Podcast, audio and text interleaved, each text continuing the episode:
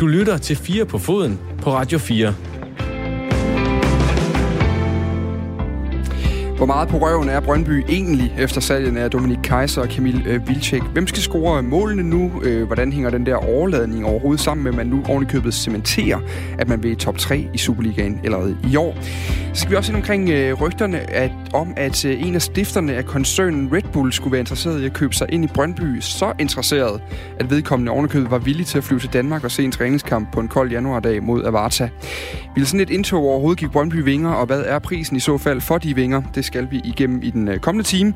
Og så skal vi derudover også øh, vende den seneste uge i transfervinduet, hvor øh, mine gæster i dag altså har kigget øh, lidt mod nogle handler, de har bidt mærke i i den forgangne uge. Den her udsendelse, den er bondet på forhånd, så I behøver ikke skrive ind på sms'en. Der er ikke nogen, der svarer eller læser op. Men øh, gå i stedet for ind og send os en mail på dag radio4.dk, hvis du har gode idéer. Panelet i dag er øh, fra en anden af Gisle Thorsen, sportsjournalist på Ekstrabladet, Allan Gorte, tidligere sportsdirektør og øh, Superliga-spiller, og øh, Rasmus Wirtz, tidligere øh, midtbanespiller, Superliga-spiller i øh, blandt andet FCK og OB. Vi øh, skal ikke starte med en quiz i den her time, som vi gjorde i den første. Til gengæld så, øh, så skylder vi lidt nogle anekdoter, fordi der fik vi godt nok ikke kørt nogen af i den første time. Hvis vi nu starter over ved dig, Gisle. Ja. Hvad har du af røverhistorie til os? Ja, uha, der er jo nogle stykker, øh, men, men det er jo ikke alle sammen, man kan fortælle. Øh, men, men jeg vil sige, at jeg har da en enkelt, øh, fordi der bliver jo tit talt om, at vi har det fede job, og vi er bare ude og se fodbold og alle de her ting, øh, men, men folk skulle bare vide. Øh, og jeg skal tilbage til 2005 for, for at finde min historie, øh, og som jeg kalder den bedste fodboldkamp, jeg har været til, men, men stort set ikke fik set. Det var, det var Champions League-finalen mellem, øh, mellem Liverpool og Milan i Istanbul hvor jeg er nede sammen med en, en kollega, og vi bor på det her fine hotel i Istanbul, inde i centrum, og alt er godt, og, og vi skal så ud til stadion. Øhm, vi har godt hørt, at ja, det var måske ikke helt klart, og øh, der var vist øh, de sidste asfalteringsarbejde var vist foregået dagen før, men, men vi, vi tænker, okay, vi, vi tager afsted en, en 3-4-5 timer før, og er i god tid, men, men vi kan altså godt se, at at det bliver lige pludselig stramt. Der, der sker ikke så meget med, med den her bus. Der er ufattelig mange mennesker på vej ud til det her stadion, som ligger ude i, i det rene ingenting, hvor der ikke er noget offentlig transport ud til, men altså, der er kun den her ene vej, som skal have fragtet de her 60-70.000 mennesker ud. Øhm, det ligner sådan lidt en, en bjergetap til, til Tour de France, vil jeg sige, øh, med, med det her, og, og vi bliver så nødt til på et tidspunkt at sige, okay, øh, nu, nu bliver vi altså presset på tiden, så, så vi øh, får chaufføren til at åbne døren på den her bus, og så begynder vi at løbe op af, af vejen der, øh, den der bjergside, og på et tidspunkt, der overhaler vi en, øh, en ambulance med blink i, i løb. Altså, det, det fortæller lidt om, hvor, hvor crowded det var.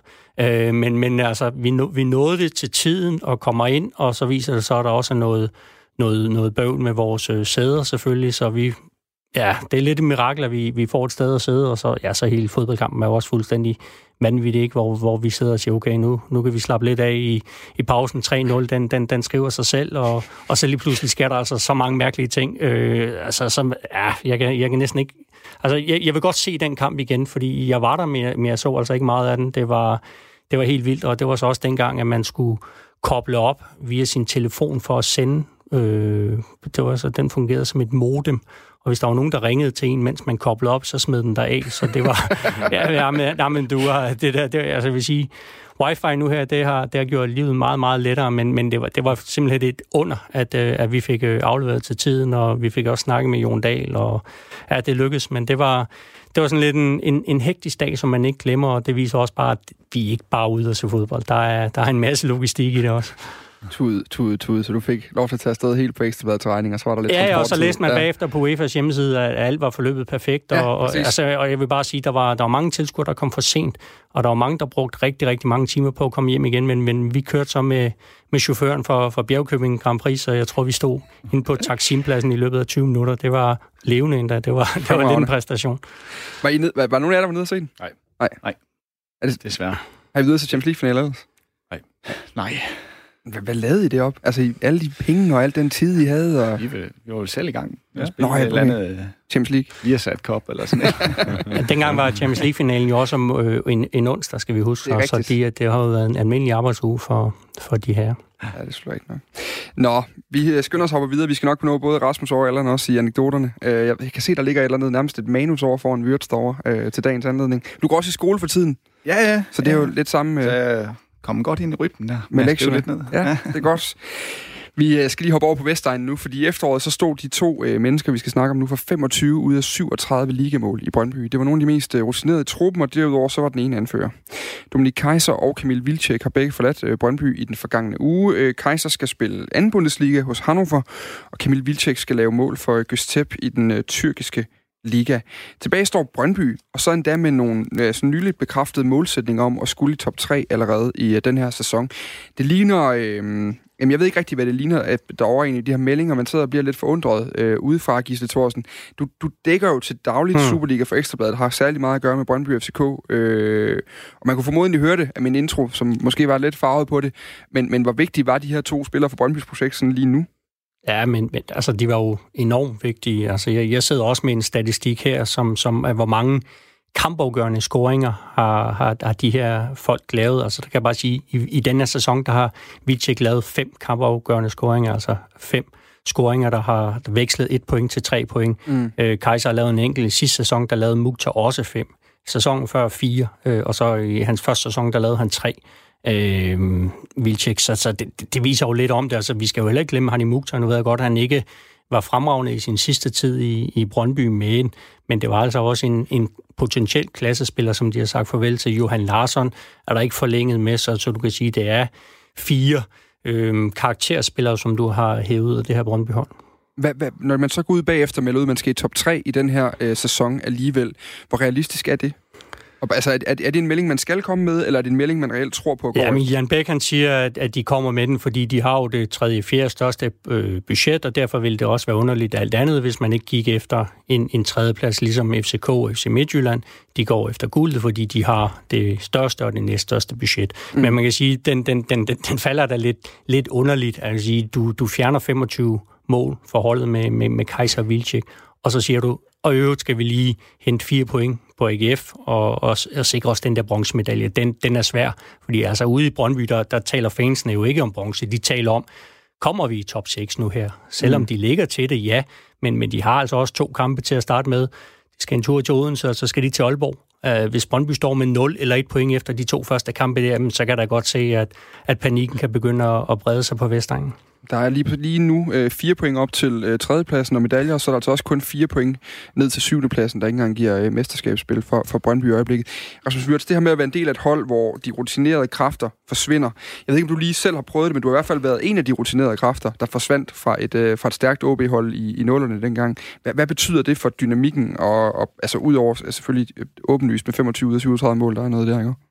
Jamen, det gør jo selvfølgelig, at der er nogle andre, der skal til at tage over, og det er jo så spørgsmål om, øh, om, om de er der, og om, øh, om de er klar til at, til at tage det skridt. Altså, det er jo ikke udelukkende dårlige historier, der er på det. I hvert fald ikke øh, op ved os. Øh, nu nævnte du selv, at da jeg forlod, der var Vinsnes røg også væk, og Jim mm. Nielsen, som var anført på det tidspunkt.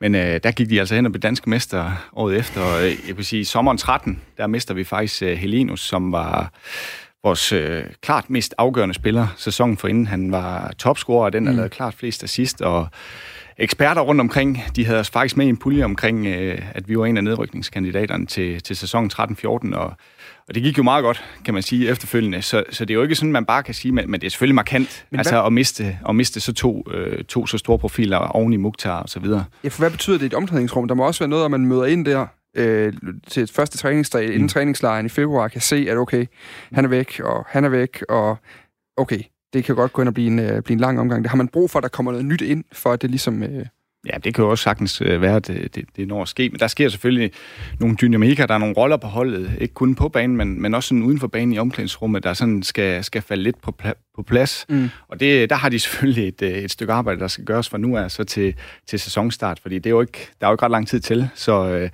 så der, skal, der skal virkelig arbejdes. Hvad er det for et arbejde, der ligger nu, Allan Gårde? Hvad vil du gå i gang med, hvis du står i sådan en situation der? Jamen, først vil jeg lige sige, altså nu er det jo ikke ret lang tid siden, jeg har stoppet, og jeg i, i min rolle som sportsdirektør, og jeg kommer ikke til at kloge mig konkret om Brøndby. Øh, Jeg ved, der sidder nogle, nogle sindssygt dygtige mennesker derovre, som har, har deres grunde til det, de gør, men jeg kan jo Vi kan tage et helt hypotetisk eksempel. De overvejelser, som man måske har, og, og, og, og der er det jo klart, at man er også nødt til at arbejde med rettidig omhu. Mm. Øhm, og øh, har man nogle, nogle ældre spillere, så tænker man, okay, ældre og dyre spillere, øh, Så hvor lang tid kan de holde nu? Kan man forlænge med dem? Kan man ikke forlænge med dem? Og kan man have, har de en transferværdi i dag? Mm. Øh, og øh, det er selvfølgelig en del af den planlægning, og i, hvis man skal have nogle... Altså, det, det, det mest forbandede i en fodboldklub, det er, at du har høje faste omkostninger, og dine høje faste omkostninger består primært af spillerlønninger. Det er de aller, aller dyreste, du har. Mm. Og hvis man har for høje omkostninger, øh, og det er der en del fodboldklubber, der har, og dermed også øh, er afhængige af variable indtægter, som for eksempel kunne være transfer, eller tv-penge, eller sponsorer, eller så videre, øh, og, og, og som jo afhænger af sportslig succes alt sammen, som det er sådan lidt meget hypotetisk, men så er du nødt til at minimere din risiko, og det kan du gøre ved at sælge nogle dyre Ja øh, ældre spillere. Så det, jeg synes, det, det, på den måde virker det jo meget fornuftigt, og jeg tror også, ligesom Rasmus, altså vi i 13-14 i OB, der sad vi også og var nervøse inden sæsonen. Har vi godt nok holdt til at, at være i, i Superligaen, og så ender med at være dansk mester. Så det er svært at... Altså, du ved ikke dynamikken. Altså, det er, det er ligesom med, med roller på et hold, at når der, der er nogle roller, der skal tages, lederroller osv., pludselig er der en åbenlys leder, som man ikke kunne få øje på, fordi der var to ældre spillere lige foran dig. Så jeg tror også, at der er nogen, der, der helt klart øh, positionerer sig. Så i forhold til det Gisle sagde omkring øhm, øh, kommunikation, og man, hvis man melder ud, hvad er det for en målsætning, man har om at, at, at melde ud? Jamen, hvem er det, man snakker med, skal man mm. huske på. Altså, når man kommunikerer som børsnoteret klub, jamen, så kommunikerer du med ret mange mennesker, som har modsatrettet øh, motiver. Så for eksempel er det, kan der være en fondsbørs, der kan være fans, der kan være autokommunikation, det kan være med dine ansatte, øh, det kan være aktionærer, det kan være andre klubber, det kan være sponsorer, leverandører. Så derfor, det kan også godt være, at det er faktisk basalt i forhold til, hvordan du budgeterer. Altså, øh, hvis du internt budgeterer med, at du skal være i top 3, du, mm. du, så regner du med, at dine indtægter kommer til at være i top 3. Og når du melder ud, og du har en fondsbørs, og siger, okay, øh, i, i OB har det været offentligt kendt, at man har budgetteret med en 6. plads. Øhm, og det betyder jo så også, at det er jo det, man er nødt til at melde ud offentligt også. Mm. Øh, og det betyder også, at den, den oplysning, du har sendt omverdenen omkring dit underskud for det kommende år, er baseret på er, nogle er baseret forventninger. på de forventninger. Og de forventninger ja. er du nødt til at melde ud omkring, for ellers er det ut- utroværdigt i markedet. Ellers kan der komme nogle aktionærer efter dig. Det er i princippet det samme, som når vi hører om, øh, om andre C20-virksomheder og mulige andre, der melder ud med forventninger til regnskab og så videre. 100% det samme. Ja. Gisle Thorsen, altså, øh, når man, når man kigger over i Brøndby lige nu, nu, nu har vi svært ved at komme ind på det, men, men hvad er det for en proces, der foregår lige nu? Er de nødt til at gå ud og hente noget til de her pladser, eller, eller er fornemmelsen, at man ligesom dækker ind nedefra? Mm, jamen, altså processen er vel, at, at Carsten V. Han er, han er ved at sætte sit aftryk og, og vise sig som en, en, en god fodboldkøbmand. Fordi jeg man kan sige, hvis du ser isoleret set på salget af, af Vilcek, for eksempel, at sige, få 7-9 millioner for, for en 32-årig polak, det er jo ikke, det er jo ikke tosset. Det er jo, det er jo, det er jo sjældent, at man, man, man får så mange penge for en, for en spiller, som er, har nået den alder. Øhm, og det er jo også fornuftigt at få penge for Kaiser, som man ikke rigtig så ud til at kunne, øh, kunne forlænge med. Man vil sige, problemet er bare at sige, men det er jo ikke de spillere, som du skulle høste de her store transferindtægter på. Det, det skulle gerne have været nogle yngre spillere med, med, med, med et større potentiale, som du kunne have solgt for mange penge, så du netop kunne holde på Vilcek. Så sige, okay, Vilcek, du er her, fordi vi har brug for dig. Øh, Kaiser, du er her, fordi, du har brug, øh, fordi vi har brug for dig. Lidt ligesom med FCK, med, med, med Sika og, og Damendøj, hvis vi kan drage parallellen til dem. Det er jo heller ikke nogle spillere, som, som FCK de ønsker at skulle af med, men de kan så sælge nogle andre spillere, og derved få de her transfermål opfyldt. Og der, der har Brøndby bare haft et, et kæmpe problem, at de har været utrolig dårlige til at udvikle og, og sælge fodboldspillere i de seneste ja, mange sæsoner. Det, det er interessant, at vi kommer ind i økonomien her, og det er selvfølgelig med alle mulige forbehold for, om vi kender prisen, og jeg har set 10 millioner nogle steder, 7 millioner andre steder for, for, for Vilcek. Øh, øh, Kaiser ligger sådan rimelig. Jeg tror faktisk, det var jer, der skrev det, Gisle, at det var omkring øh, mellem, mellem 3,5 og 4, ikke? Mm, Noget mm, af den stil. Ja, ja. Og, men du kan sige, problemet er jo bare at sige, jamen, Ja, 7 millioner, øh, hvis vi siger, det er det, de har fået for Vilcek, det er en rigtig, rigtig fin pris mm. for en 32-årig spiller. Men jeg vil sige, hvis jeg gav øh, Allan Gårde opgaven at sige, nu skal du finde en spiller til mig, der kan, der kan score 17 Superliga-mål på, øh, på en halv sæson, og, og du har 7 millioner kroner til det, så tror jeg, han vil få det svært. Jamen, det er, det er fuldstændig enig. Altså, det er, det er noget, og man skal også lige bemærke, hvor er det, man øh, sælger en spiller til. Mm. Altså, der er jo ingen tvivl om, at det, de to ligaer altså, i, i Europa, som har den ældste gennemsnitsalder, øh, det er Kyberne og Tyrkiet. Øh, så derfor er det jo, det er jo, altså, det er jo fuldstændig det, det rigtige marked at sælge til, fordi de, øh, de vil have færdigudviklede spillere. Selvom man, der er nogle klubber, der prøver på at gå lidt på kompromis, men de har ikke tålmodighed til at vente med at bygge noget op. Det, det skal, skal være nu, så Vilcek skal jo ud og bombardere nu. Mm. Øhm, ellers har han ikke været pengene værd. Der, men der er jo noget interessant det her med, når man sætter en, en ting af investering, det man får, fordi der er ikke nogen tvivl om også, når man kigger på det prospekt, der lige er kommet ud, ud fra, forud for aktiemissionen, lige om lidt, man er i gang med i Brøndby. Altså det ser, øh, kassen er slunken. Øh, man lever på, at der er en Jan Bæk, som er rigtig stor Brøndby-fan i øjeblikket langt hen ad vejen. Så man var også nødt til at gøre noget. Altså der skal ligesom realiseres nogle midler. Øhm, men, men, men hvor meget er en tredje plads, eller en femte plads, eller en, øh, hvis det går helt galt, en sjette plads, altså bare det, man kommer med i mesterskabsslutspillet. Hvor meget er det værd i Superligaen, både i en trup, men også, altså, kan vi komme ind på det rent økonomiske? Altså, kan, kan det være for farligt, Rasmus, nu, at, at smide det nu? Forud for halvåret, fordi hvis der så opstår den her lavineeffekt, eller lad eller sige, man kan se, at de der topscorer, de er altså væk lige pludselig, og... Ja, Ja, altså det, det, der er jo ingen tvivl om, det at komme med i top 6, det er jo, det er jo, det er jo alt afgørende. Altså mm. det, er jo, det er jo der, de sjove kampe er, det er der, spillerne udvikles bedst, og det er der, den bedste økonomi, af, øh, økonomi er. Så, øh, så, så det betyder så alver, øh, selvfølgelig alverden, men, men de må jo, altså, de må have en god tro på, at øh, den trup, de har, der som sagt, transfervinduet er heller ikke færdigt endnu, så, så der kan jo nok ske rigtig mange ting i, i, i mange klubber. Hvad er prisforskellen? Eller, kan, kan du gå ind i det? Jamen, jeg tror, lidt? altså, men, men det der er afgørende, det, altså, det der er virkelig afgørende, det er, altså, at du top 6, ikke top 6. Er du rykket ud, eller rykket ikke ud? Altså, rykket ud i år er jo for alvor, øh, og det, det er der jo ikke nogen mulighed for, at, at Brøndby kommer til, tror jeg. Altså, det er jo så, så langt ned, selvom mm. der godt nok er tre nedrykker i år. Og så det, det, det er alt afgørende på plussiden, det vil være, at du kommer i Europa og europæisk gruppespil. Men det er bare sådan, at døren til Europa også vil være, være lukket, men øh, de, de største klubber i Danmark er nødt til, også på Danmarks fodbolds, øh, dansk fodbolds vegne, også have en ambition om at skulle i gruppespil i, i for eksempel Europa League, øh, eller Europa League 2, som der kommer mm. på et mm. tidspunkt. Øh, fordi det er der, at du kan få givet din økonomi øh, til plussiden. Ellers er det transferindtægter. Gisle, jeg vil gerne lige overforbi dig sidste her. Mm. Altså, i forhold til forventningerne, for man kan sige, hvis de lige pludselig ender uden for et mesterskabsspil, hvordan, hvordan vil stemningen omkring Brøndby så være? Jamen, det vil, det vil det være noget rigtig, rigtig skidt for Brøndby, også med, med, med tanke på den her emission, øh, hvor, hvor de gerne skal have nogle, nogle folk til at se lyset i, i Brøndby og lægge nogle penge derude. Så, så er det jo ikke godt, hvis man som det første siger, at vi kom sgu ikke i mesterskabsslutspillet, og vi er meget, meget langt fra den der bronzemedalje, som vi havde sat i udsigt.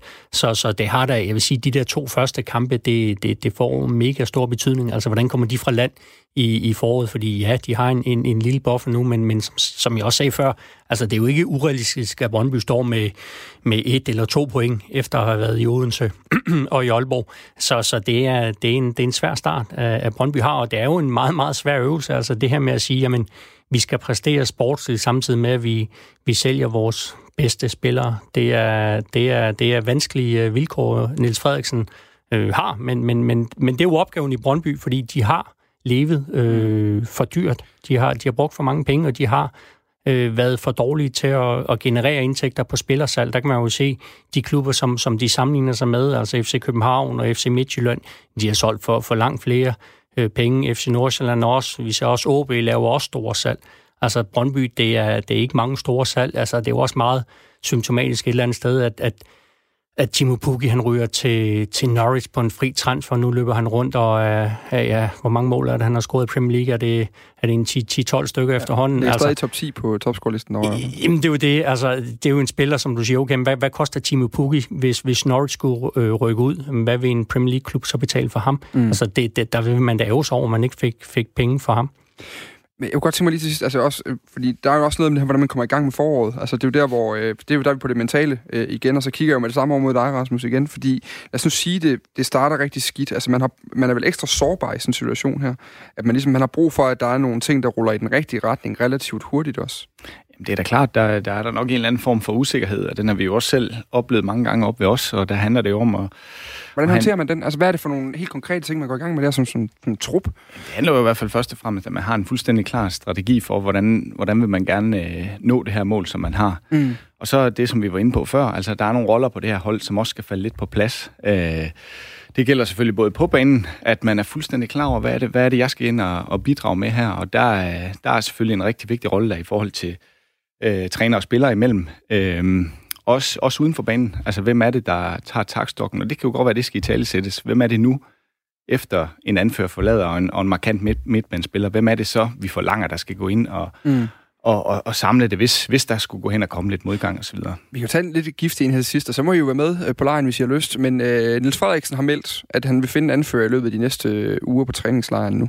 Når man lige kigger ned over øh, øh, Brøndby-truppen, hvem, øh, hvis vi starter over ved dig, Gisle? Øh, jeg er ikke i tvivl om, at det bliver Andreas Maxø. Det bliver Andreas Maxø? Ja, det, det, det, det tror jeg. Altså, han har jo øh, fin erfaring. Jeg ved godt, at han er ny i klubben.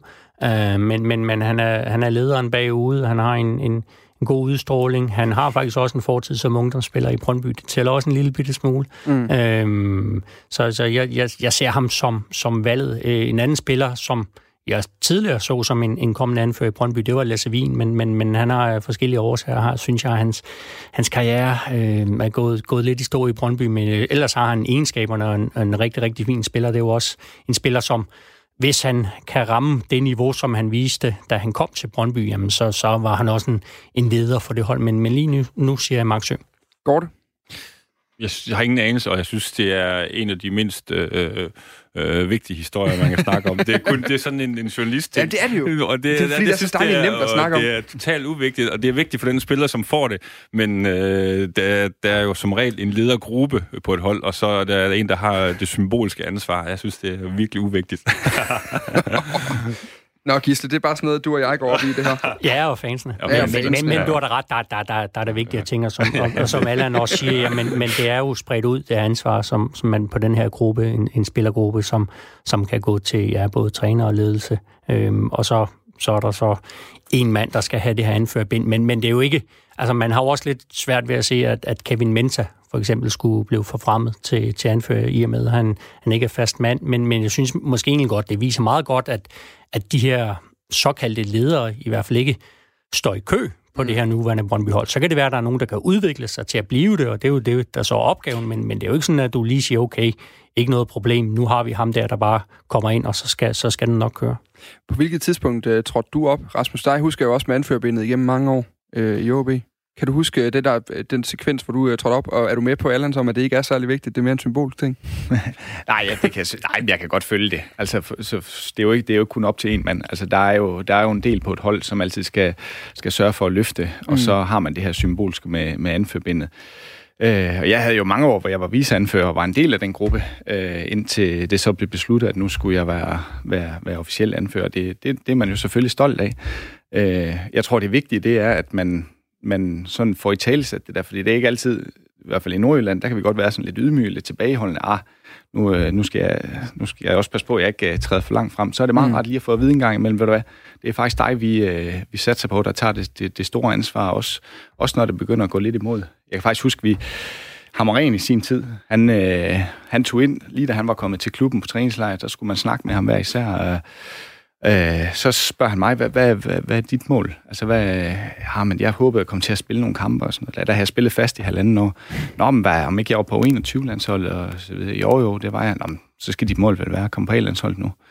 Øh, og så i, den, i samme ombæring, så siger han til mig, hvad, hvad siger du egentlig til at blive anfører? Øh, fordi der var Klipper Sarnbag, var lige stoppet ja. på det tidspunkt.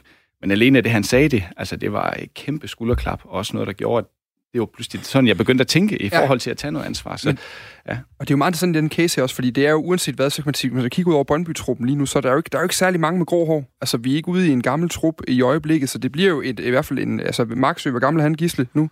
24, 25? Ja, det, det er den der i starten af, han nærmer sig midten af 20'erne. Nærmer sig midten af 20'erne. Altså, det der med at skulle tage det skridt op, og så, øh, selvom det er en symbolik, eller en gårde, så skal man stadig ind og på en eller anden måde tage noget ansvar. Hvad, hvad gjorde det ved dig dengang som 21-årig?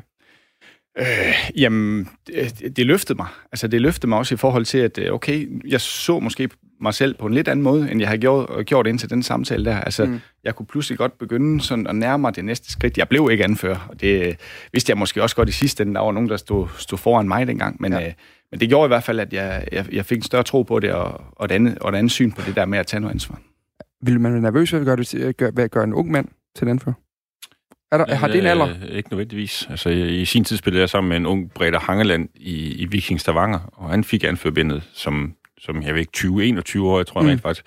Og så kan man også tænke på, at man skal ramme, altså jeg har også selv øh, været så heldig at få anførbindet både i OB og i, i Viking Stavanger på et tidspunkt. Og jeg var sådan en type, som troede, nu skulle jeg øh, simpelthen øh, lede det hele, mm. og det gik ud over mit eget spil. Altså det skal også, have, du er nødt til at finde nogle personer, som som ikke har for stor som vi eller for stor ansvarsfølelse, mm. men som også kan have fokus på sit eget spil, og så sige, okay, du kan jo ikke spille øh, for ældre mand på hold, selvom du anfører og en af de bedre spillere. Jeg har lige fået at vide i ørerne, at Max han er 25, og altså øh, det bedste bud, lige nu her ifølge øh, Thorsen i hvert fald. Den tager vi med videre. Øh, nu må du i gang med at fortælle anekdoter lige før, Wirtz. Ja. Øh, der var lidt fra den gang med ham, ham ren dengang. Hvad, har du andet øh, i... Øh, Jamen, det har jeg da. Over på manus derovre? Ja, ja, ja, ja. Jamen, øh, vi er faktisk lidt tilbage øh, til den tid, faktisk lidt før Hamren kom. Øh, helt præcis til min første øh, julefrokost i OB. Jeg tror endda, øh, herr Gorte var også øh, med til den. Og det, så er det, det er jo altid sådan, at til de der julefrokost, så skal der laves lidt, øh, lidt fis og ballade med de unge spillere, og det, det blev der i den grad også med os. jeg var lige kommet til for Skive, sådan lidt halvnaiv ung knæk der. Så jeg tænkte, det, det, det går nok, og vi skulle have nissehuer på, og så videre. Det var, det, var, det var meget sjovt. så skulle vi have overskæg på.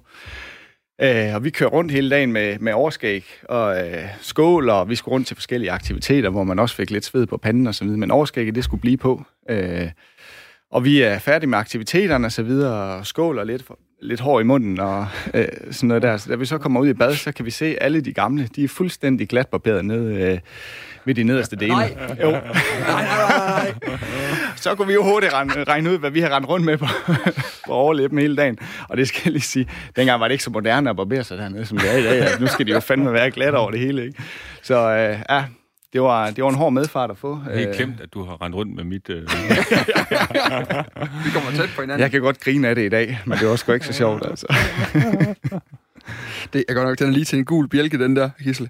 Ja, men, men jeg, jeg sad også og tænkte på, på Wirtz, dengang han, han stillede op i Ekstrabladet i et skorstensfejrkostyme. Ja, altså, det var jo faktisk... Jamen, jeg sagde ikke nej til noget dengang. Nej, ja, Bjarne Nielsen, han havde en vis overtagelsesevne. er der overhovedet nogen grænser for de der julefrokoster der? Øh, nej. Nej. jeg tror, det er blevet bedre. Altså, jeg synes ikke... Øh... Nej, det ved jeg sgu ikke, om det er. Det, jeg tror måske, skal... man er blevet bedre til at, at holde det indendør, hvis man kan sige det på den fasong, fordi jeg synes også, i, i gamle dage, man hørte om, om nogle ture med FCK og Englandsbåden, og, eller ikke Englandsbåden, Norgesfærgen, ja. øh, hvor, hvor det også gik lidt vildt for sig. Der kommer mobiltelefoner i mellemtiden. Ja, det er det. Der er for mange beviser. Udmærket, det var altså, det var en af de bedre, den der. Jeg begynder, vi, vi burde, lige for vi kunne lave sådan en, uh, sådan ud, udgive sådan en årlig podcast med de bedste af de der gamle fodboldspillerhistorier der. De er altid rigtig fine. Du lytter til Radio 4. Vi bliver ved Brøndby lige lidt endnu i hvert fald, fordi vi skal lige omkring en anden ting. Det handler nemlig om uh, Red Bull. Vi har alle sammen fulgt øh, RB Leipzig i, uh, i Tyskland, vi har fulgt uh, uh, Salzburg i Østrig, og så er der jo sågar også New York i, uh, i, i USA, som alle sammen har uh, på en eller anden måde nogle tyre på maven. Og Øhm, Red Bull er nu i den forgangne uge blevet sat kraftigt i forbindelse med et opkøb i Brøndby. Historien kom fra det danske erhvervsmedie uh, Inside Business. Det er journalist uh, Morten Jonsen, der har lavet ham, eller lavet historien, og min kollega Rasmus Dahlgaard talte med ham lidt tidligere. Han startede altså med at spørge ind til, hvor interessen sådan egentlig kom fra. Jamen, man kan jo gå helt tilbage og sige, jamen, Brøndby er jo en situation, hvor man afsøger alle mulige forskellige muligheder for, hvordan kan man få nogle flere investorer ind, som kan være med til at drive klubben fremadrettet sandsynligvis i samarbejde med den nuværende store aktionær Jan Bæk Andersen. Der har man haft dialog med rigtig, rigtig mange forskellige aktører, både fodboldklubber og investorer og alle mulige andre. Man har også haft hjælp fra nogle forskellige rådgiver, som, som er meget normalt, som man bruger til at grund og afsøge markedet og sige, kunne vi finde nogle køber osv. Og en af de køber, man har fundet, og som også har fået kan sige, udleveret materiale og ting og sager, altså nogle regnskabstal og ting og sager, det er jo så Red Bull, som jo så er interesseret nok til, at, at de, deres storaktionær, han starter sin privatflyver nede fra Østrig og flyver herop for at se en øh, træningskamp ude på, på Brøndby træningsbane. Ja, det der faktisk så skete ham i det var faktisk desværre, de fyldte i stykker på vej, så han var vinde om igen, eller i hvert fald aldrig komme afsted. Øh, for han skulle have været ude i kampen, men, øh, men alene det, kan man sige, at han rent faktisk øh, gør det, og tager op for at se en træningskamp mellem Brøndby og Varta. Det vidner om, at man synes, det er spændende. Og når man synes, det er spændende, så er det jo fordi, man ser nogle kommersielle muligheder i Brøndby. Fordi Brøndby Stadion derude af kunne sagtens trænge til en kærlig hånd. Man har en masse arealer ude omkring, hvor man måske også kunne lave nogle ting og sager. Så man ser en form for kommersielt øh, upside i det, og man ser også et brand med en, kan man sige, nogle masse perspektiver i. Man har et stærkt brand, man har en masse mennesker, der følger klubben. Man har virkelig mange af de ting, som, som Red Bull godt kan lide. Hvor stor en investering er det for en mand som øh, Maticic?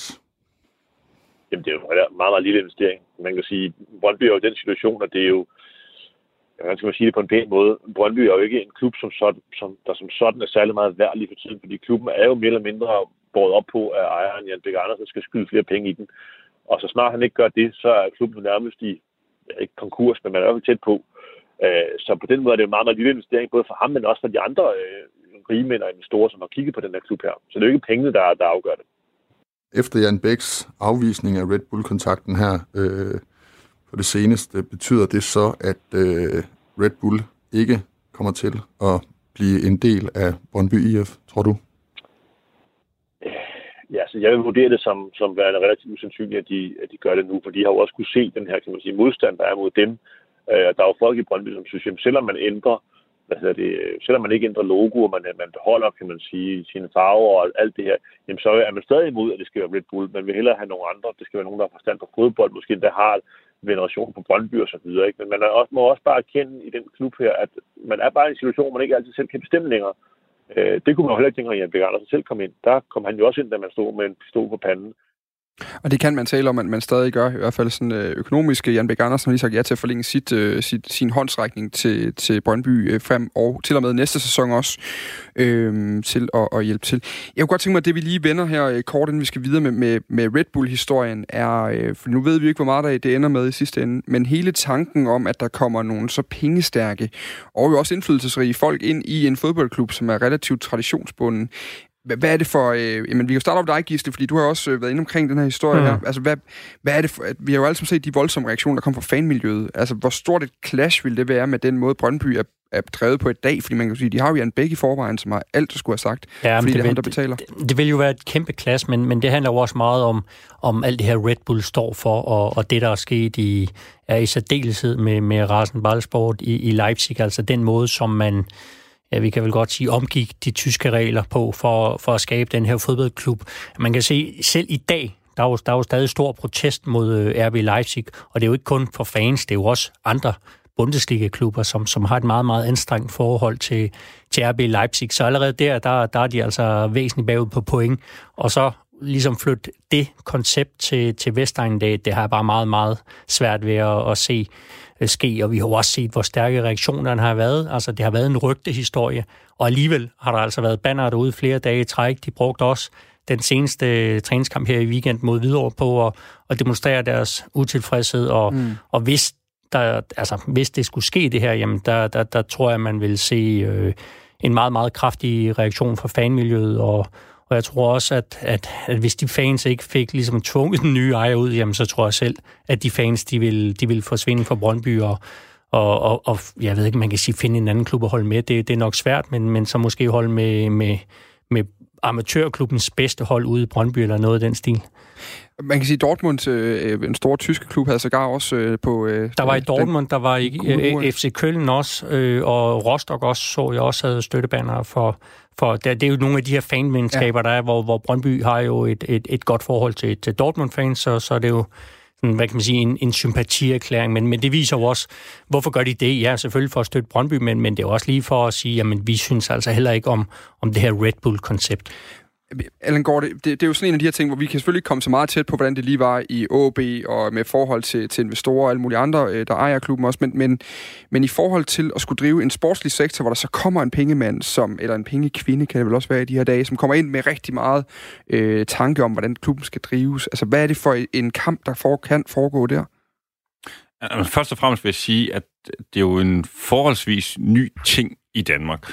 Og alle bestyrelser i øh, topklubberne i, i Danmark, og det kan vi egentlig bare sige de første, øh, både første division og, og, og Superligaen, altså de bør stille sig selv, og jeg er helt sikker på, at de stiller sig selv et spørgsmål om, hvordan er det, vi sikrer, at vores klub eksisterer også mm. fremover. Og der kan man se, at det, der er jo, og det er jo et resultat af mange ting, blandt andet også, at det at TPO, altså Third Party Ownership-reglerne, blev ændret i sin tid, således at man i hvert fald ikke officielt kan eje en del af, af, af spillere længere. Og derfor er der også mange, der går ind og købe klubber som investeringsobjekter. Og Danmark er faktisk et sted, for, hvor... For at kunne hæve gevinsten på spillersalg? For eksempel, yes. Ja. ja. For det, det er jo derfor, der der for eksempel agenter, som har gået ind og købt nogle af de danske klubber også. Øh, og det, det må de, de jo ikke, og det kan også være, at de er afnoteret som agenter, men de bliver i hvert fald drevet nogenlunde som, som hvad skal man sige, øh, transfermaskiner, hvor, hvor det handler om at, at, at sælge spillere videre. Og, og, og derfor tænker jeg, altså, du er nødt til at finde ud af, hvad er det, de eksterne investorer øh, vil, og har vi stadig midlerne til at holde gang i det her? For det er sådan, at øh, det koster en utrolig mange penge, du skal løbe en stor risiko for at skulle arbejde med og være med i toppen mm. af, af bare dansk fodbold. Og skal du internationalt, så kræver det endnu mere, og det kræver en stor risiko øh, og, og, og du, du skal løbe en stor risiko. Men, men er, det ikke, er det ikke det værd? Altså på en eller anden måde, kan man sige. Der kommer, der kommer nogen ind, som kan udvikle noget, som kan rykke i nogle ting, som har noget know-how med. Øh, det er jo ikke fordi, det kan godt være, at vi har et skidt forhold til, til rasenballsport som fodboldromantiker, men, men, det er gået okay. Men, men det er spørgsmål om, de, er, de, er, de, er de med på lang sigt? Ja. Altså, øh, fordi ellers så ender det jo som, altså jeg synes, et af de altså man siger, Vestjylland, Øh, jeg er helt sikker på, at øh, Kurt Andersen har haft øh, gode intentioner i sin tid, men problemet var, at der var ikke nogen til at overtage efterfølgende. Øh, og det er også det, jeg tænker, at der er nogle af de danske investorer, som vil det bedste for deres klubber, men magter vi det også fremover? Og det er jo ikke sikkert. Altså man kan sige, at en klub som Midtjylland har jo også balanceret i hvert fald øh, øh, for en del år siden på randen af, og altså, eksisterer, eller eksisterer vi ikke efter, mm. at man fik en ordentlig indskud af ham inderen. Øh, og, og der fik de jo så en investor ind, som Benham. har, har ja, som Benham, som har jo gjort det fantastisk og virket til at være i, i det for det på, på lang sigt. Som fan, man sidder og kigger derude. Altså der kan der nogle gange, vi, vi sælger jo ofte den her romantiske idé om, om det er mere IF, end det er Brøndby på en eller anden måde. Ikke? Altså det, det er grundtanken, det er nedefra. Det er med banner på tribunen. Det står pladser op på Portland i, uh, i Aalborg, for den sags skyld også Rasmus Wirtz. Altså hvordan, hvad, hvad tænker du, når du ser sådan en historie som den her? Altså, og, øh, umiddelbart så, så har jeg også været ved at se, at det, det kan lade sig gøre, men, men igen kommer det måske også øh, an på betingelserne øh, i sådan en aftale. Altså, hvor meget magt vil de ind at have mm. for, for, for det beløb, som, som de ligger i Brøndby. Øh, hvis man sådan ser kynisk på det, jamen så, øh, hvis det skulle ske, at øh, Red Bull de kommer ind her, jamen så, så bliver det jo nok på den lange bane, øh, succesen på banen, der kommer til at afgøre, hvor, hvor stor en fanbase de, de i bund og grund har, for de vil nok miste nogen på det. det jeg siger, skal de OB. Altså du er jo øh, du er boldtilstribet både i forhold til arbejde, men har også været i, i mange år som spiller, og har jo et forhold til den, selvom det var, det var skive, hvor du startede. Altså mm. lad os sige, det var deroppe. Man siger, nu, så, nu hedder den del med top 2.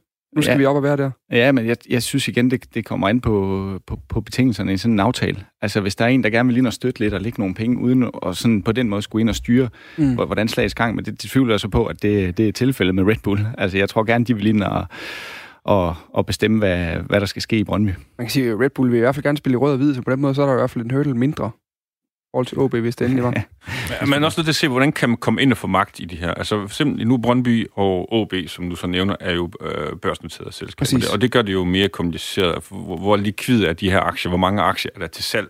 Og det er jo sådan, øh, ligesom i, i OB, der sidder jo også en, en masse lokale folk og ejer store andel øh, af, af, af, af OB. Mm. Øh, og jeg tror primært også, fordi de, de håber det bedste for OB, og de gerne vil hjælpe. Og ligesom i OB, som så ikke er på fondsspørgsmål, der sidder jo Niels Thorborg, ja. og, og som også helt sikkert gør det et godt hjerte. Jeg så også, hvad var det, halvanden år siden eller to år siden, hvor der var et banner ude, hvor tilskuerne var efter Niels Thorborg, og, og, var, og der, de burde jo lave en, en, en statue af manden, for de investorer, som går ind og hjælper klubberne, de smider simpelthen så mange penge ind for at øh, øh, også at kunne hvad skal man sige, hjælpe øh, klubbens øh, og byens stolthed, og så fansene burde nærmere øh, lave en statue af, af Torborg. Det er jeg ret sikker på, at det citat, det kan kyle til et eller andet sted hen. Det, ved ikke, det, det, kan være, det kan være, der allerede nu er i forhold det til næste job. Det tror jeg ikke, du skal bruge til det. det Hvad hedder det, Gisle? Hvorfor, hvorfor har vi den der... Øh, jeg tror, vi alle sammen kan mærke det som fodboldfans, mm. at det sådan krasser i os et eller andet sted, når men, man taler men, om det her. Jeg vil sige, det er jo helt grundlæggende, det, det, det spørgsmål er jo, hvem er en fodboldklub? Altså, hvem, hvem har patent på at sige, jamen, det er os, der er klubben? Du kan sige, i, i Brøndby, der sidder Jan Bæk som, som hovedaktionær, og kan, kan sige, jamen, ja, han kan ikke sige, det er min klub, for der er også andre, der, der ejer Brøndby. Men, men han, han, han sidder på magten, og, og han kan jo sælge klubben, hvis han, hvis han vil, og, og, væk, og hvis han kan finde en køber. Øh, og så er der nogle fans, der siger, jamen prøv at høre, uden os, der var, der var Brøndby ingenting, og, og, og det er jo også rigtigt. Altså, Brøndby er jo kendt for, for sydsiden. Det er jo det, der gør, gør klubben unik. Øh, det er jo det, der gør den interessant. Det er jo, det er jo den stemning, som, som de fans de kan, de kan skabe det, dernede det, bag målet. Og, og, og hvis den forsvinder, jamen hvad er Brøndby så? Og ja. så er der jo så også alle dem, som vi ikke ser. Øh, der er alle amatørerne, der er alle de frivillige ledere, der er alle dem, som har har knoklet for den klub med ungdomsstævner og banko og hvad ved jeg, altså virkelig skabt nogle midler og, og har gjort det muligt, hele det her eventyr, at det, at det, at det, kunne, det kunne ske. Det er jo også Brøndby. Så, så det er jo sådan hele den der kamp med at sige, hvad, hvem er en fodboldklub, og hvad skal en fodboldklub øh, bestå af? Hvad, hvad, hvad er succeskriteriet for en fodboldklub? For det er klart, hvis du siger, okay, hvis vi bliver danske mester, så er alt godt. Øh, det kan jo godt være, at der er nogen, der siger, ja, men et, et dansk mesterskab, det kan altså også godt købes for dyrt. Vi vil hellere være Brøndby, og så være dårligere end FCK, og også dårligere end FC Midtjylland, men i det mindste, der er vi Brøndby, og vi spiller i gul, og vi gør det på Brøndby Stadion. Det er et af, et af fodboldens allerstørste paradoxer, det har set fra et fan, fanperspektiv. Det er, vil man hellere være ægte og ringe, eller øh, uægte og god? jo, men jeg ved heller ikke det her med ægte, og, men, men altså, sige, problemet i, i Brøndby, eller hvad kan man sige, situationen i Brøndby er jo den, at, at da de ligesom gav køb på de her aktieklasser, fordi de var presset økonomisk, men man havde jo egentlig den beskyttelse med, med A- og B-aktier, men, men, men det har man smidt nu, mm. og nu er der altså ingen vej tilbage. Nu er det sådan, virkeligheden er. Øh, og, og, og jeg synes at det er rigtig godt, at fansene går op i deres klub, og, og, og også har nogle holdninger til den. Men, men de må jo også bare sige, okay, jamen, det er jo manden med, med, med de fleste aktier, der, der kan sidde og bestemme i sidste ende. Sådan, sådan er det. Og så kan han bestemme over min klub, så dit valg er så at sige, jamen, så har jeg ikke lyst til at holde med den klub længere, men, men det ved vi jo også godt er, er svært som fodboldfan. Man, man skifter jo ikke bare klub og siger, jamen, nu er jeg ikke interesseret i Brøndby længere, fordi du synes, ejeren er dum. Altså, det er jo, det er jo der, man er lidt fanget som fan. Jamen, jeg, jeg synes, du siger mange rigtige ting her, øh, Gisler. Jeg tænker også, det er også et udtryk på, at, eller ud for, udtryk for, at man er en umoden branche endnu. Og at man, man kan tage nogle paralleller til USA, for eksempel, hvor de har, hvad skal man sige, amerikansk fodbold, øh, og så har de så college-fodbold. Mm. Og der er også den der trend, okay, er, er college-fodbold det virkelige, og så det andet er bare en, øh, hvad skal man sige, øh, kommersiel lavkage, ikke også? Ja. Og, og det er jo et paradoks, at vi, vi, vi gerne vil være med til at vinde, men det er ikke alle, der må, der må eje vores klub, øh, fordi vi skal vinde på den rigtige måde. Men jeg må bare sige, altså, i udlandet er det jo lykkes på, på, på mange måder, hvor man både øh, driver en, en, en, en dygtig forretning, og så har man også en klub, som man kan holde med. Men, men hvor meget betyder det her med sejrene? Altså det, igen, derfor at vende tilbage til os som fodboldfans, vi lægger alle vores roller væk som journalister eller øh, tidligere og alt muligt. Altså fordi det, det, det er jo bare helt elementært for os alle sammen, at man står på den der åndssvage tribune i øh, stiv blæst og øh, minus 4 grader og ser sit hold tabe 1-0 i en dårlig kamp, hvor der for øvrigt er grus inde på midten af banen, og alligevel så har det været en god dag, når man går hjem. Det er jo et eller andet sted, det der gør, at man også betaler øh, kongen for en, øh, en tv-pakke derhjemme for at kunne sidde og følge med i tid og utid, Rasmus. Ja, altså, det er rigtigt. Altså, sejrene betyder selvfølgelig meget, det er der ingen tvivl om, men, men det skal ifølge mange fans, tænker jeg, også være, være på den rigtige måde. Og, ja. og jeg tænker også, det, det kan nok være for dyrt at købe. Lad os sige, det her det bliver effektueret, og Brøndby udvikler sig, kan købe en masse nye spillere ind, og de bliver mester om tre år. Ja. Jamen, øh, hvilken anerkendelse vil de få på det? Altså, vil det være jamen, øh, er det Brøndbys mesterskab, eller er det mere Red Bull, der, mm. der har sørget for det her? Og det vil nok mest være det sidste, og det, det tror jeg, der er mange Brøndby-fans, der har svært ved, øh, med de traditioner, de har, og, og, og så videre så kan man sige lidt paradoxalt, der kan man sige, at Brøndbys fanskav i de seneste år er jo egentlig også vokset øh, i de her kriseår, de havde. Jamen, der, der, der så det faktisk øh, meget godt ud. Altså, det var ikke fordi, man, man, man mistede. Det var også ligesom om, at det blev sådan lidt et, ja, det kan godt være, at vi, vi ikke er de bedste på banen længere, men vi er de bedste på tribunen, og det, det vil vi vise folk.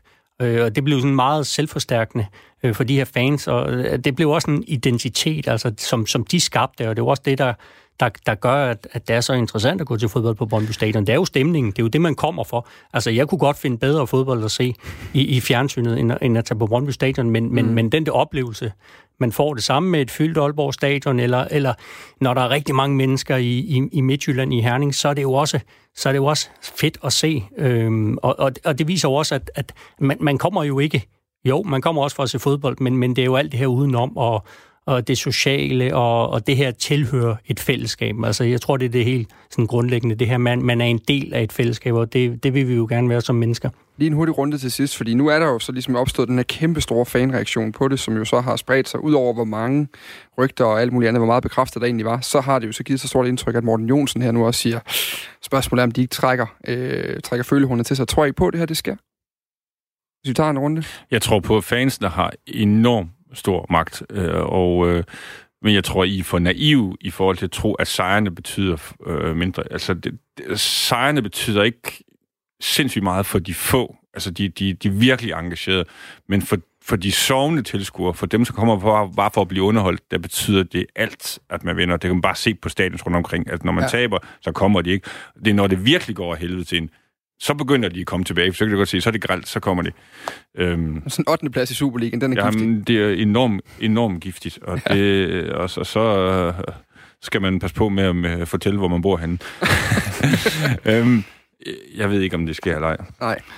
Sidste ja eller nej. Hvad tænker du? Tror du på den, Rasmus? Ej, jeg, jeg, jeg, jeg tvivler på det, det må jeg sige. Og skulle, og skulle det ske, jamen så, så bliver det jo nok lidt nogle andre fans, øh, der kommer derud. Altså, var det, var det i Salzburg, mm. hvor, øh, hvor de fuldstændig boykottede klubben, efter Red Bull kom ind, men som sejrene, de stille og roligt kom i hus, øh, så, så gjorde det jo også, at, øh, at fansene de kom, men øh, måske nogle andre. Jeg kommer til at lave en Clemen Kjærsgaard på dig, Gisle. Det bliver et ja eller nej? Nej. Sådan. Vi skal videre til øh, dagens øh, lille sidste emne, vi lige skal omkring mænd. Du lytter til 4 på foden på Radio 4. Der er en, der skylder en historie. Allan Gorte. Min, altså, um, meget mindre øh, omklædningsrumsagtig end, end Rasmus. Vi, spillede i Dynamo Kiev i 99, tror jeg, efter at have vundet øh, mesterskabet, og var på vej mod øh, Champions League. Vi har nok tabt 2-1 på hjemmebane mod Dynamo Kiev, og det var en svær udkamp. Og vi spiller så derovre og spiller i øvrigt rigtig, rigtig godt. Jeg kan huske, Ståle var med som spiller, men han var skadet til den kamp, så han var ikke med, så vi var, der var også mange øh, ekstrabladsjournalister, eller hvem det var, som, som ikke, ikke lavede noget store chancer. Vi kom foran 1-0 ved, jeg tror, Anders Ober, og så scorer vi, så jeg scorer til 2-0, hvor der kommer, jeg tror, Ober kommer øh, ved baglinjen, jeg kaster mig frem og får en, en tog forrest og scorer til 2-0 og slår mit hoved, men øh, er sådan lidt groggy, men, men ovenud lykkelig og løber op mod midten og, øh, og tænker, nu er vi på vej mod Champions League. Og så kommer så, jeg tror, den hvide russiske dommer kommer så løbende hen øh, til mig og siger, ah, sorry, it was offside. Og så begynder jeg at råbe øh, øh virkelig sådan halvt gebrokkent øh, engelsk-dansk til ham. Det kan sgu ikke passe, og, og så videre. Og så slår han mig på skulderen, og så siger han, just kidding, good goal. og, og, og kunne gøre det i sådan en kvalkamp til Champions League, og så samtidig med den historie mente, at, at for få år siden, der havde det også OB mødt øh, Dynamo Kiev om at komme i Champions League, og var, der var dommeren blevet bestukket med et eller andet øh, pels, pels, øh, Italiener. Ja. så, så det var virkelig cool. Resten af kampen, der var jeg jo fuldstændig med ham, selvom han øh, endte med at snyde os til sidst, så vi ikke kom i, øh, i Champions League. Til gengæld så mødte vi så Udinese i UEFA-koppen, og, og hvis ikke det var sket, så var jeg nok ikke endt med at, at have været lidt tid i Italien. Det lyder som sådan noget, Claus Bo Larsen kunne have fundet på herhjemme, det der, ikke? Jo, det gør det. Præcis. Han er jo tit, hvis man har brugt sig for meget, kommer over med fløjten. Ja, så tag den. Nej, det var heller ikke sådan ment. Men det viser jo egentlig meget godt, hvad en, en dommers rolle er, ikke? Ja, altså, at, at kunne lede øh, de der 22 gale mennesker og gøre det med et smil og, og netop mm. få dem med sig. Ja. Vi skulle have droppet var, så bare fundet øh, en eller anden form for humor i stedet for, så havde det været rigtig godt. Nå, øh, vi skal lige til sidst, og vi har faktisk ikke særlig mange minutter tilbage. Vores Brøndby-snak, den, øh, den løb med tiden for os. Øh, vi skal lige kort runde. Jeg har bedt jer om, øh, hvad jeg så at finde en, en spændende transfer for ugen, der er gået. Jeg kan jo allerede nu øh, aflive en af dem, jeg gætter på, vi var kommet til at snakke om, fordi øh, det her skete for ikke så lang tid siden.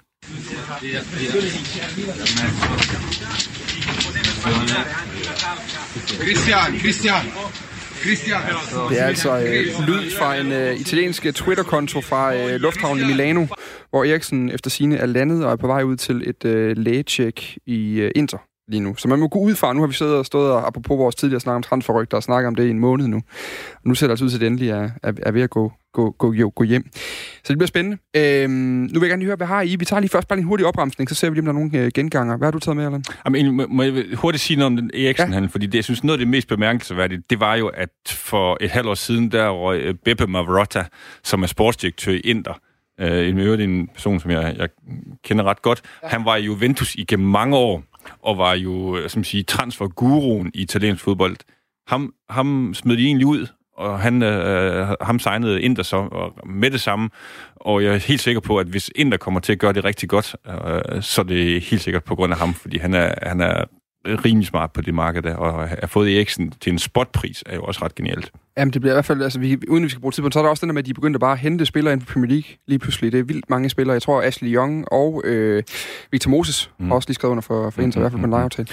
Nå. Håland har jeg taget med. Du har taget Håland med? Ja, jeg ved ikke, om det er den her uge. Det er det jo ikke. Er den for det gammel? Ikke. Er det, ja, vi har i hvert fald... Vi, kan, prøv, det er Håland, Håland, han tæller bare altid lige for tiden, er det ikke det? det altså, ikke. Han, er, jo, han tæller. Vi tager, den, vi tager med. Hvad har du med, Wirtz? Jeg har taget Simon Kjær. Du har taget Simon Kjær. Hvad har du med i, uh, Gisle? Jeg har taget Dani Olmo. Den havde jeg faktisk også kigget på, apropos uh, Red Bull. Jeg synes, lad os lige vende Holland først, fordi kan vi klare det hele bare ved at sige wow? Jamen, jeg, jeg synes, det viser, hvor uh, latterligt tilfældig fodbold engang imellem er. Uh, altså, altså, han har scoret fem mål på, på, på to kampe, hvor han ikke engang har spillet en team, tror jeg.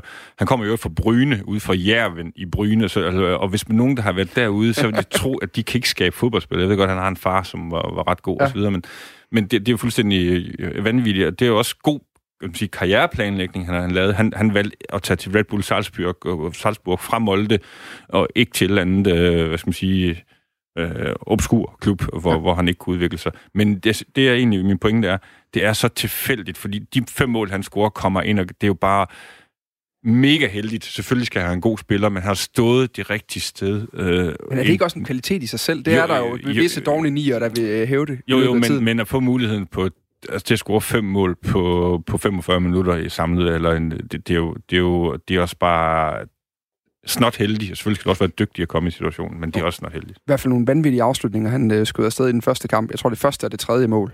Ja, der, der er toeren, det er den, hvor han bare triller ind over stregen, hvor han bliver spillet helt blank. Men det første er det tredje, det der er sådan... Ja, jamen, jeg siger jo ikke, at han er en dårlig spiller. men... nej, nej, men altså, altså det, det, er jo, det er jo, nu er han jo pludselig blevet uh, kult, og, ja. og så det, det er noget helt andet. Et sted mellem 26 og 28 milliarder, ja, hvis man kender fodboldverdenen ret også, ikke?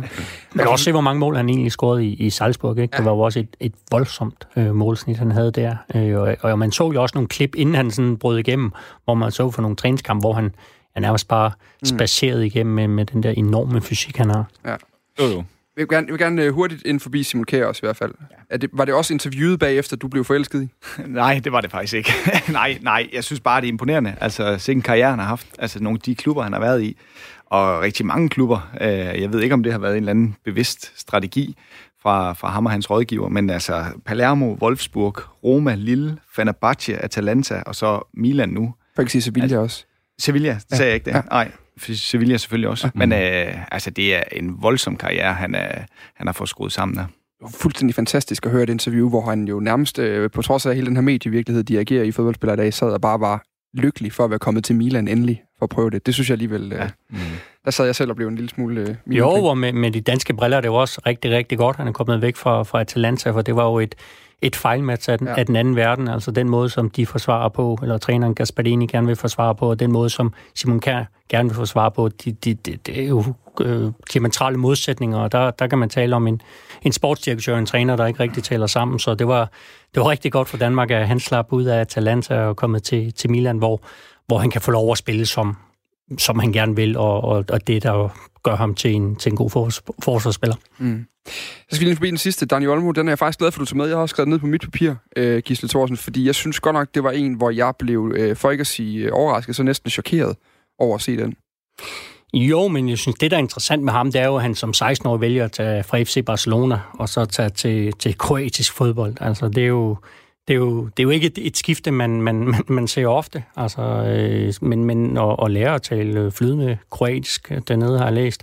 Øh, men, men, men udvikler sig i, i den liga, fordi altså, vi kender jo de der bedste klubber i Kroatien, deres talentskole. Jeg tror, hvis man ser på de her statistikker, så er det, så er det nogle af de klubber, der sender aller, aller flest spillere ud i Europa. Mm. Så han har fået en, øh, først en god skoling i Barcelona, har måske set, at at der, der kan det være, at vejen til, til førsteholdet var, var for lang for ham, øh, men, men har så taget turen over, over Kroatien og, og har fået en, en, en anden fodboldkultur ind under huden, og nu tager han så et rigtig, rigtig godt skridt til, til Leipzig, og, og hvis han gør det der, som jeg, som jeg forventer, han, han, vil, han vil gøre det godt der, mm. jamen så, øh, så tror jeg, at næste skridt af en af de store klubber i, i La Liga, eller måske Premier League.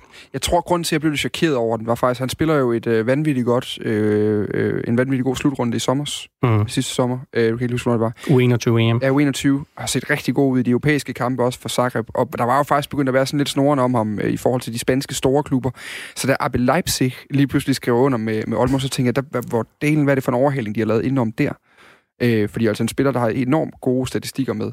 Men jeg, jeg tror, at han har siddet og kigget på, på de her Red Bull-klubber. Mm. Altså, hvad, hvad er det, de kan med unge spillere? Altså, hvad, hvad, hvad er planen med dem? Hvad, hvordan sender de dem videre? Jeg tror da også, han har, har lagt mærke til, at, at, at klubben dernede, vi talte før om i Østrig, også har sendt et par spillere til, til Liverpool. Altså, det, det har de jo en track record for, for at kunne gøre, så jeg tror da, han ser det som, som et par i, i Bundesligaen, og så er han så klar til at, at komme til en af de helt store klubber. Det var, hvad vi nåede for fire på foden i dag. Øh, det har været, øh, det har vi, tiden er løbet. Det gør den, når man har det sjovt en gang imellem. Vi har øh, en mail, der hedder dag radio4.dk. Smid lige ind, hvis du har ris, ros eller bare et par gode idéer til, hvad vi skal snakke om. Så skal jeg nok finde nogle kvikke mennesker til at diskutere dem øh, med mig herinde. Tak for snakken, Allan Gorte. Selv tak. Tak for snakken, Rasmus Yrt. Selv tak. Tak for snakken, Gisle Thorsen. Velbekomme. Henholdsvis øh, tidligere sportsdirektør, tidligere fodboldspiller og t- øh, nuværende sportsjournalist, øh, Gisle Thorsen. Vi, jeg hedder Dan Grønbæk, og jeg er klar i studiet igen om en uge. Øh, forhåbentlig med Erik Rasmussen også. Det er sådan lidt et øh, spørgsmål øh, fra uge til uge lige nu, om vi overhovedet får ham hjem fra Afrika. Men nu må vi se. Vi satser. Der er lagt nogle penge i den investering. Han skulle hjem og lave nogle kasser i studiet herhjemme. Han er en rigtig fremragende mandag aften derude, og så høres vi ved.